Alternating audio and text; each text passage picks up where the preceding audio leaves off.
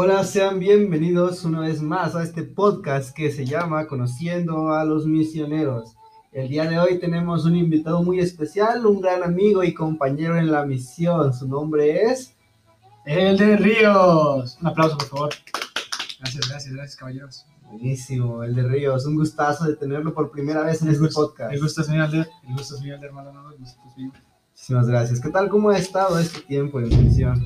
Muy tranquilo, emocionado, feliz, pues de todo, en la misión hay de todo, te encuentras con cualquier cosa, pero bien feliz de estar aquí. ¿Ya cuántos meses en la misión, Elder Ríos? Justamente el 25 cumplí 16 meses en la misión. 16 meses.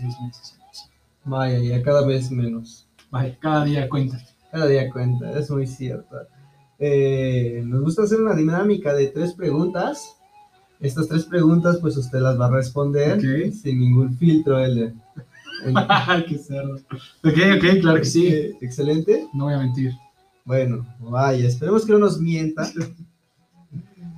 La primera pregunta va relacionada mucho del ambiente que estamos viviendo actualmente. Ya anteriormente habíamos hablado de esos temas como compañeros, como amigos. Perfecto. Quiero aclarar que Elder Maldonado es mi compañero ahorita, entonces... Ya nos conocemos bíblicamente. Bíblicamente, exactamente. Ok, excelente. Esta pregunta va de acuerdo a, pues, un poquito las fechas que estamos viviendo actualmente, Día de Muertos, Halloween, como lo quieran llamar en su casa, pero es acerca de esto, experiencias paranormales dentro y fuera de la misión, Elder. ¿Alguna vez ha tenido alguna que nos pueda contar? Muy bien. Pues fuera de la misión, sí me ha tocado en casa, allá en Veracruz, pues ser espantado, Elder, vaya. Fui espantado, pues más que nada fue en mi casa, una vez quedándome, pues me dormí en la sala, y ya la conté un poquito, pero durmiendo en la sala, pues me desperté a las 3 de la mañana, Elder. No sé qué tan cierto sea que a las 3, pues es hora mala, ¿no?, para despertarse. Comúnmente, ¿no? Entonces voy a leer la Biblia, perdón.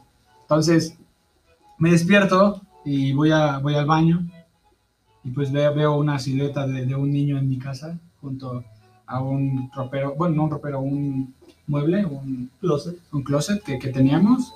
Entonces me espanté y salí corriendo a mi cuarto, ya no pude ir al baño. Entonces después compartir esa historia con mis papás, pero sí, había alguien ahí que estuvo ahí, y cuando corrí y volteé, pues ya no había nada, entonces me espanté. Entonces esa fue mi experiencia fuera de la misión. En la misión, sí, alguna vez me han espantado. Fue solamente mi primer cambio como nuevo misionero en la casa allá por Tenancingo, donde vivíamos.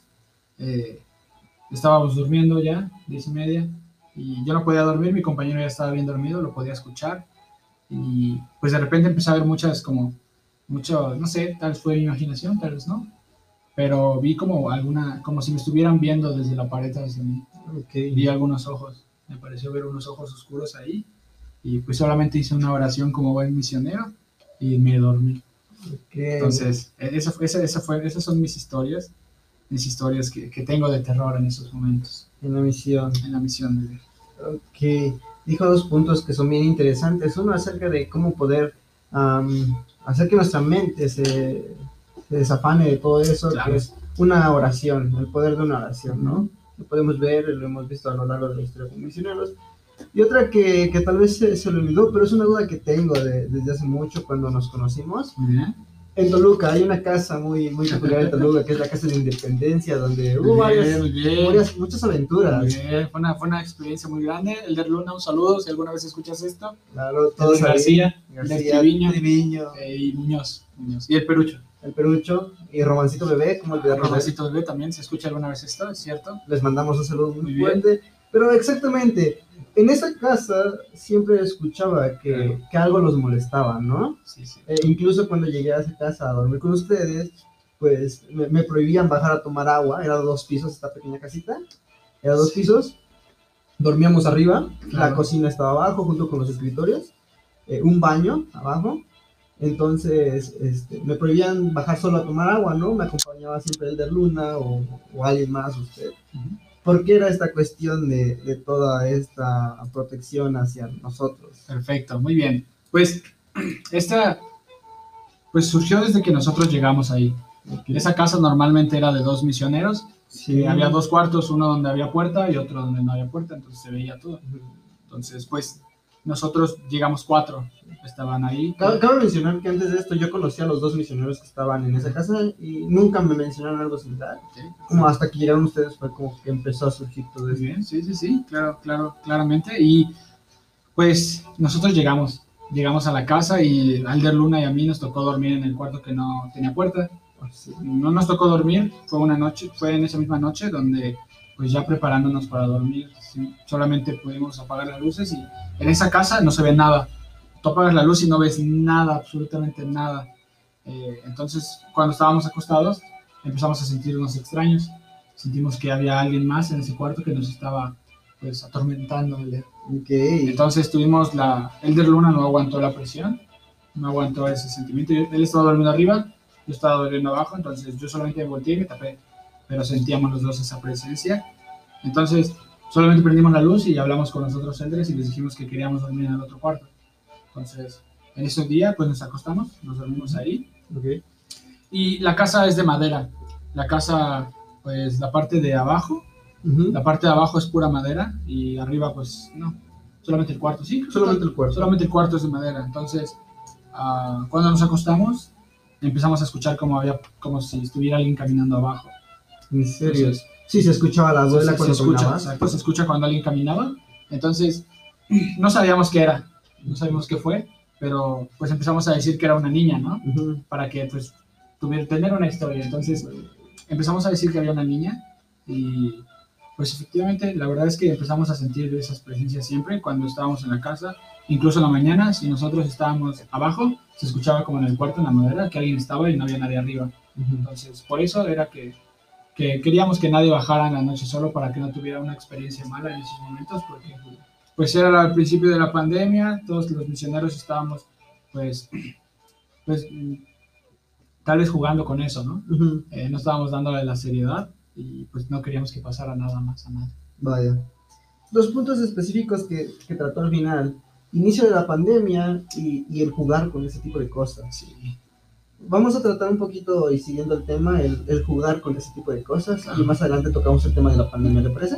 Claro, sí. Buenísimo. Sí, me ha tocado conocer algunos compañeros que pues han tratado de hacer eso. He escuchado historias, conozco varios elders, amigos míos. Claro. Que han intentado hacer eso, pero que según ellos no ha pasado nada. ¿Cuál es su opinión al respecto de eso, de élderes que tratan de hacer eso como misioneros? Pues algo bien interesante que hemos aprendido todos los misioneros es que hay cosas buenas y hay cosas malas. Claro. Existen los espíritus malos también. Entonces, si nosotros invitamos, es como, realmente creo que usted lo dijo ayer o antier, cuando estábamos platicando de eso, si nosotros cantamos un himno, hacemos una oración, invitamos al Espíritu Santo. Pero cuando estamos platicando de cosas que en la noche, por ejemplo, platicamos de cosas así, nosotros invitamos a esos espíritus a que pueda pasar o darse una experiencia así. Entonces, hay muchos misioneros que les gusta jugar. Sí. Usted y yo hemos escuchado esas historias. Sí. De unos misioneros que han tenido esas experiencias por estar pensando o platicando estas cosas en la noche. Experiencias muy fuertes. Experiencias muy fuertes que algunas creo que son verdad. Sí, porque he escuchado lo mismo en esas casas de otros misioneros. Sí, y otras tal vez pienso que solamente es para platicar o para tener una conversación, pero yo pienso al respecto que tenemos que cuidar esas partes. Okay. No podemos estar jugando con esos espíritus porque existen y pues tenemos que ser prudentes con ellos también. Buenísimo.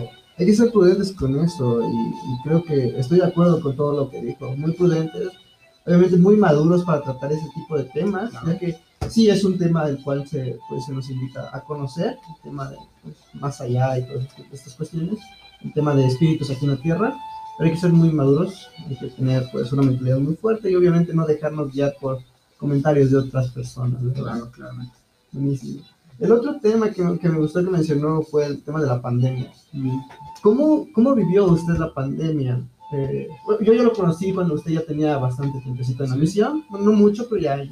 Me llevaba por algún tiempo en la misión, así que creo que usted sí le pegó un poco drástico toda esta forma de trabajar, de pandemia, todo esto. ¿Cómo lo vivió usted? Muy bien, pues para mí siempre las amistades que he hecho en la misión son bien importantes, ¿no? Me marcan o me han marcado para trabajar en la misión.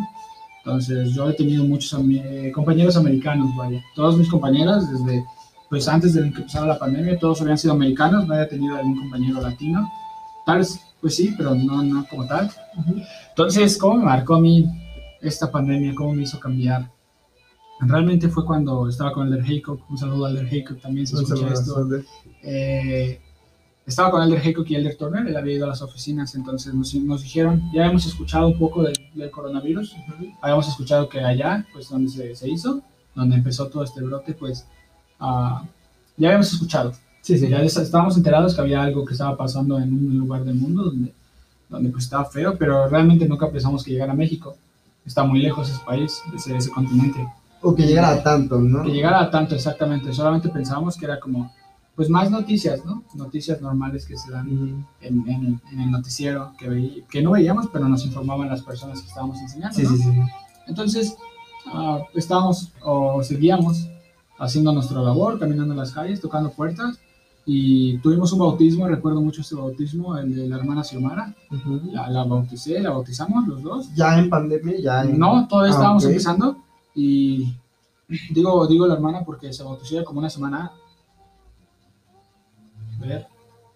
Sí, se bautizó en pandemia ya. Sí, se bautizó en pandemia. Sí, ya no estábamos encerrados, todavía no había llegado aquí, pero ya nos habían dicho que solamente 10 personas para los bautismos. Entonces, sí, porque recuerdo yo igual tuve un bautismo. Me acuerdo que me dijeron que éramos el tercer o cuarto bautismo ya en pandemia, donde de plano no podíamos nosotros ni salir. Exacto. Entonces ya había como otros bautismos antes. Sí. Sí, nosotros bautizamos, fue cuando hubo 10 personas. Entonces, yendo a su casa después del bautismo para cenar con la hermana, pues le marcaron a Elder Haycock y le dijeron que sí, efectivamente la pandemia ya estaba empezando con todo el mundo, entonces van a sacar a los misioneros rápido. Entonces Elder Haycock se fue, se tuvo que ir con Elder Turner y todos los vuelos. Entonces, tuvimos que adaptarnos, fue difícil, fue una situación difícil estar en una casa sin saber todavía qué hacer, sin tener tal vez los medios que ahora tenemos, que es el celular, la computadora. Fue difícil, sentimos la presión, y realmente algo que nosotros como misioneros sentimos también es cuando somos desobedientes.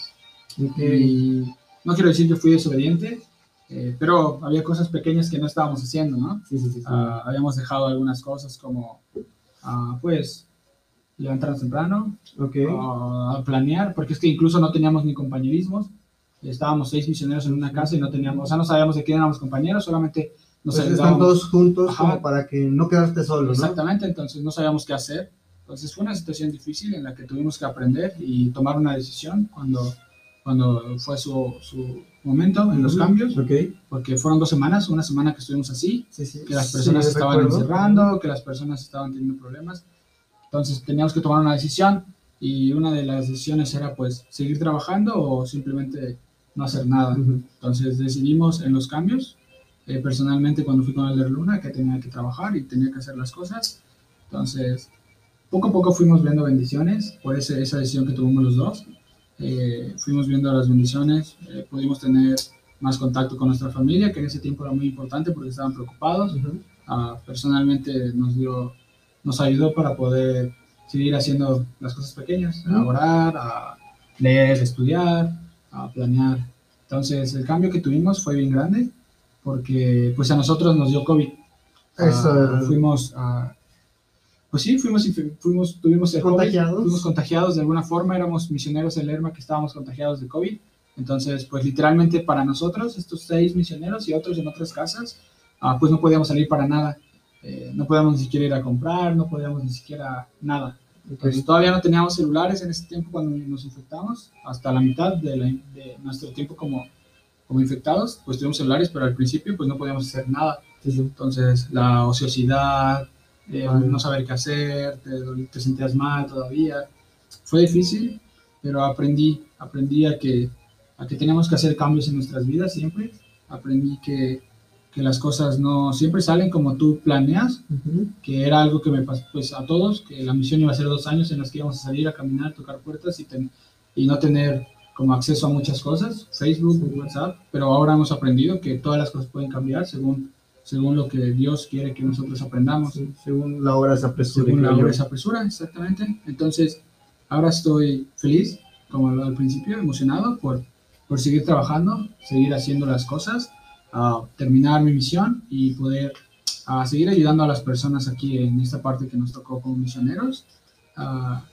El Señor nos ha bendecido a todos los misioneros que se han quedado, porque muchos han desertado, muchos han dicho yo no quiero estar encerrado y mejor mi caso se respeta, cada quien tiene su decisión, todos tenemos a diario. Tenemos la mira puesta tal vez en un objetivo mayor, diferente. Se respeta, yo respeto a todos los misioneros y hermanas que han tomado sus decisiones, pero los que nos hemos quedado, creo que el Señor nos ha bendecido bastante en aprendizaje y creo que podemos ahora afrontar muchas cosas que nos va a tocar vivir después de la misión. Sí. Vamos a ser más valientes y vamos a estar preparados para los cambios. Entonces, creo que esas son cosas que me han marcado en este tiempo en cuarentena. He aprendido a hacer las cosas pequeñas. Las cosas pequeñas valen oro. Incluso tender nuestra cama vale oro. Podemos lograrlo. Entonces, creo que me queda el saco porque hoy en la mañana no tenía mi cama. Entonces. ¿Ah, sí? Sí. No lo vi, quiero aclarar que no vi su cama del Maldonado hoy, entonces no, mi culpa. No se preocupen. Okay. Otra pregunta que nos gusta hacerle a los invitados es, si hubiera algo que usted pudiera cambiar en su misión, ¿qué sería?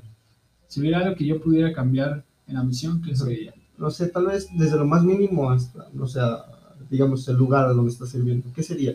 Ok, para contestar esa pregunta va a ser muy random, porque creo que todas las cosas que han pasado me han servido de todo, ¿no? Pero para que sea más interesante voy a contestar algo que me gustaría que cambiara.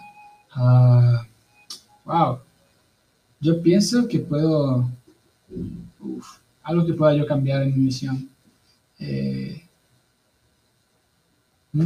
interesante pregunta. O sea, voy a pensarla un segundo más. Piénsela. Muy bien.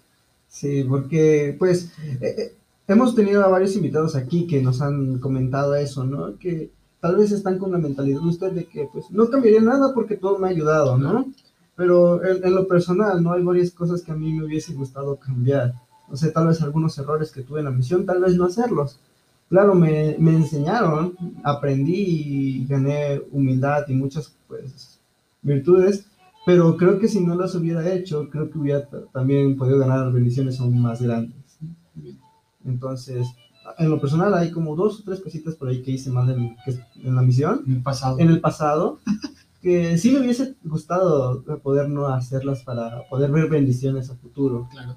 Entonces, pues, nadie es perfecto. Hay muchos misioneros que sabemos eso y que nos ha costado en la misión. Entonces, ¿hay algo que a usted le haya pasado? ¿Algo similar? ¿No? Sí, cuando usted compartió eso, sí ya pensé como en qué hubiera cambiado. Creo que hubiera cambiado... o me hubiera gustado darme cuenta de lo orgulloso que era. Digo esto porque he aprendido el cambio anterior y este cambio como presidente, que he cambiado mucho el orgullo. Él me ayudó muchísimo para cambiarlo, pero creo que si yo hubiera cambiado eso desde salir de mi entrenamiento, tal vez, hubiera sido mi misión diferente en el sentido anímico. Porque... yo soy feliz, creo que todos los misioneros que me conocen, pues, saben que disfruto mucho mi misión, que siempre estoy sonriendo, divirtiéndome. Sí. Claro, cabe aclarar que es uno de los misioneros más felices, creo, a decirme, de toda la misión, que muchos elders, pues, quieren ser sus compañeros por eso mismo, porque creo que trae vida al compañerismo. Gracias, y pues, creo que yo, pues, esa parte de ser orgulloso abarca muchas cosas, porque, pues, he estudiado qué es el orgullo y me ha llegado. He podido sentir que tengo que cambiar, que tenía que cambiar esa parte de mí en la que pues tenía que enfocarme en trabajar, en poder ser feliz, en poder ser feliz por las otras personas también. Entonces eso me ha ayudado mucho a poder ver mi visión diferente, a poder saber qué es lo que quiero ahora hacer y mis metas que tengo para ahorita en la misión y para después de que acabe mi misión. Entonces digo eso porque... pues si me hubiera dado cuenta antes, creo que hubiera hecho mejor las cosas. Tal vez las hice bien, me siento feliz de todo lo que he hecho, pero pude haber hecho más y pude haber ayudado más a personas a progresar que lo que les ayudé. Entonces, eso es algo que cambiaría, el orgullo que pues sigue en mí a veces, pero que estoy mejorando, siento, y pues el aprenderlo antes que ahorita, que ya pues tengo 16 meses, me ha gustado en mis primeros meses aprender que era muy orgulloso y que tenía que cambiar. Creo que era eso lo que me gustaría cambiar. La espinita que dejé, como, ahora ya recuerdo que tal vez pude haber dicho esto, que no era mi orgullo, ¿no? Así, entonces, eso me llevó a esto. Ah, buenísimo. Y la tercera pregunta creo que es la que nos va a abrir más la mente y la que en lo personal ha sido muy difícil para otros misioneros a las que se las he preguntado. Sí. Y pues, ¿cuáles son? Pues la pregunta era, ¿cuál es su mejor compañero en la misión? Muy bien. Pero ahora sí. Pero ahora lo hemos hecho en tres porque pues sabemos que tenemos buenos amigos, buenos compañeros. Claro. Pero ¿cuál sería su top 3 de mejores compañeros que ha tenido? Okay. Obviamente yo no entro porque pues, somos nuevos. Muy bien, cabe aclarar, Maldonado es uno de mis mejores amigos en la misión, usted lo sabe, creo que desde que lo conozco es alguien que respeto y que estoy feliz con usted al estar aquí con usted, entonces estamos trabajando bien, pero sí, creo que sí tengo un top. Excelente. Pero creo que pues mi primer compañero, el que primero, antes, ¿en qué se basa ese top? ¿Cómo es que logró formular ese top? Okay. ¿Qué puntos agarra para...? Perfecto. Creo que agarro mucho cómo nos llevamos. Ok. Voy a decir varios puntos, cómo me llevo con él. Pues en eso entra la amistad que tengamos, el trabajo, cómo trabajamos, en cuánto nos esforzamos y en cuánto me han ayudado a mí a progresar. Ok. Entonces, tengo tres compañeros que sí. La verdad es que los tres pueden ser... Pues el primero siempre va a ser el primero. Claro. El que voy a decir primero, pues siempre ha sido alguien que respeto mucho, entonces. El número uno, por algo. Ya los otros dos, pues no importa el orden, como nada más por darles un lugar.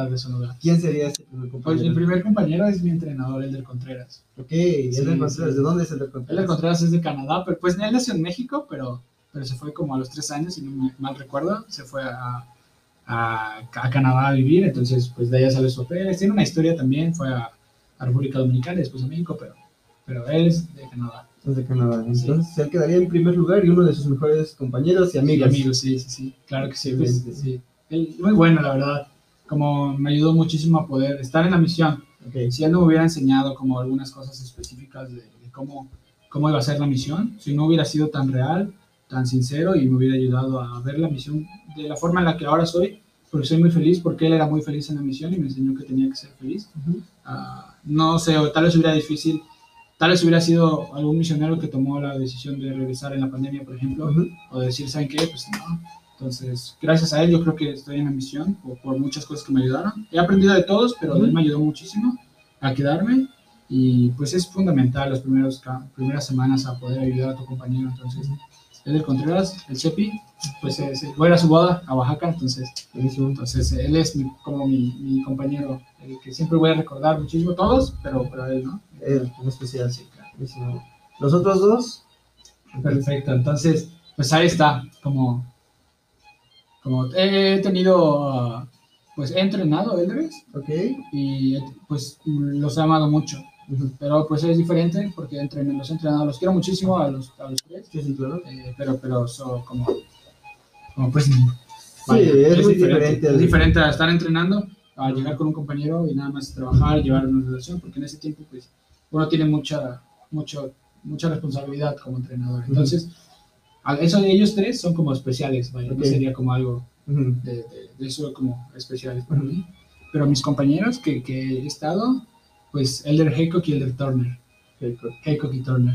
Sin duda ellos dos han sido piezas claves en la misión para mí. Pues Elder Haycock es como... Pues los dos son como mis hermanos. Los considero... hay personas que amo mucho, que confío mucho en ellas. Sé que pues en los compañerismos nunca es perfecto nada. Como no podemos ser perfectos, pero aprendí mucho con ellos y ellos son muy buenos. Entonces, Elder Haycock y Elder Turner son como los que he disfrutado más la misión. La misión. Exactamente, de todo. Entonces, trabajar con ellos. Tuvimos mucho éxito en Morelos, las familias, pues no sé, la verdad no sé, pero sentimos en ese momento que nos querían muchísimo, que nos apoyaban mucho los del barrio. Sí, llegué a verlo yo, después de que usted salió de Morelos, pues llegué yo a trabajar en esas áreas y pues todos preguntaban por Elder Ríos, ¿no? Entonces, se nota cuando un elder deja una marca muy importante en los miembros. Claro. Sí, es bien genial escuchar que un buen amigo es bien querido por los miembros en esa parte. Fue buenísimo, la verdad. Amamos mucho Morelos, nos esforzamos en trabajar con Morelos y pues se dio, cuando trabajamos, se dio la amistad, se dio la confianza y nos queremos mucho los tres. Somos buenos. Voy a ir a la boda del Haycock y del Turner, si me invitan los dos, vaya. Vamos a ir, les voy a invitar a mi boda a ver si vienen, entonces vamos a ver. ¿Ponemos en Veracruz? En Veracruz, pues depende con quién me casen. Bueno, si no es en Canadá. Si no es en Canadá, Perú. ¿Quién sabe? Ok, para exclusiva, hay alguien en Perú que está esperando a Elder. No, solamente dije países altos. Tú sabes quién eres, Digo, no me tocó conocer a todas. No, pueden ser de CCM, por ejemplo. CCM. Ah, caray. Exactamente. No, de todos lados. Buenísimo. Desde mi casa, por ejemplo. Que se han ido a Perú a vivir, supongo. Puede ser. No sé. Sí. ¿Quién sabe? Muchísimas gracias, Elder Ríos, por estar aquí. Antes de terminar, nos gustaría terminar con la pregunta que les hacemos a todos. Su escritura favorita, para que los miembros que están ahí la puedan pues leer, escuchar, marcar o tal vez les pueda ayudar. Perfecto, me encanta muchísimo Mateo 16:19. Okay. Es una escritura que mi hermano me compartió cuando estaba en la misión. Tiene mucho significado para mí y pues es cuando a Pedro se le dan las llaves del reino de los cielos. Muy bien. La escritura dice, y todo lo que ates en la tierra será atado en los cielos, y todo lo que desates en la tierra será desatado en los cielos. Entonces, nace y tener la esperanza de que podamos ser familias eternas. Entonces, gracias a ese poder que se le dio a Pedro y después a los demás, pero ese poder que tenían para sellar a las familias. Buenísimo, excelente, muy bonita escritura, una reflexión muy grande. Gracias. Muchas gracias, Elder Ríos, por acompañarnos y pues tal vez nos esté acompañando con usted y otros más invitados en esto que es Conozca a los Misioneros. Muchas gracias por escucharnos. ¿Quiere dejar sus redes sociales para que nos busquen? Claro que sí. Todos los que escuchen esto pueden seguirme por...